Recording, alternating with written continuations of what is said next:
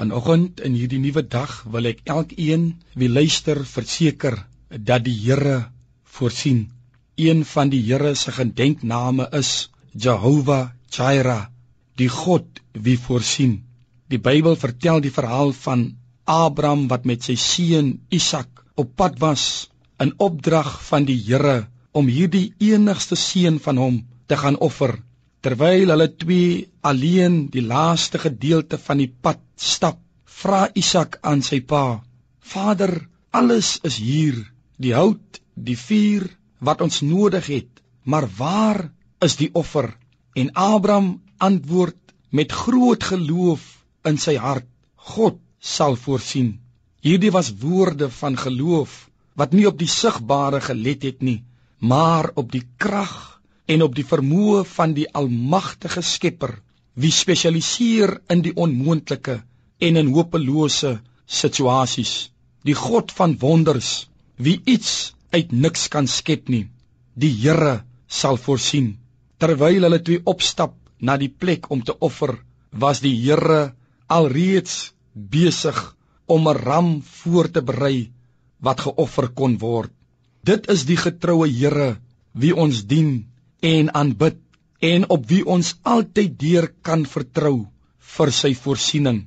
Juis as ons voel dat ons geloof tot die uiterste beproef word, dan breek die Here vir ons deur in sy voorsiening. Filippense 4 vers 19 verklaar en my God sal elke behoefte van julle vervul na sy rykdom in heerlikheid deur Christus Jesus. Hy is in staat. Die Here is by magte.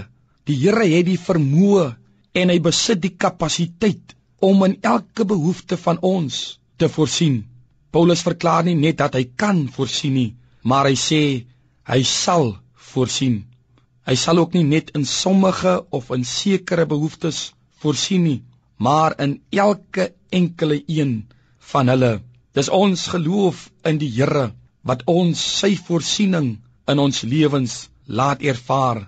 Geloof in hom as Jehovah Jireh sal ook in hierdie dag in jou lewe die Here se voorsiening losmaak oor al jou behoeftes. Die Bybel verklaar in Psalm 37 vers 25 die volgende woorde.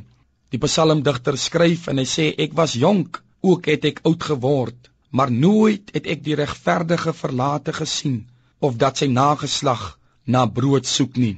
Regdeur sy lewe kon die psalmdigter let op die getrouheid van die Here om te sorg en om te voorsien vir diegene wie met 'n volkomme hart op die Here vertrou. Net so, liewe luisteraar, sal die Here ook sy hand in ons lewens openbaar en sal ons sy hand sien ingryp deur sy voorsiening as ons volkome op hom vertrou.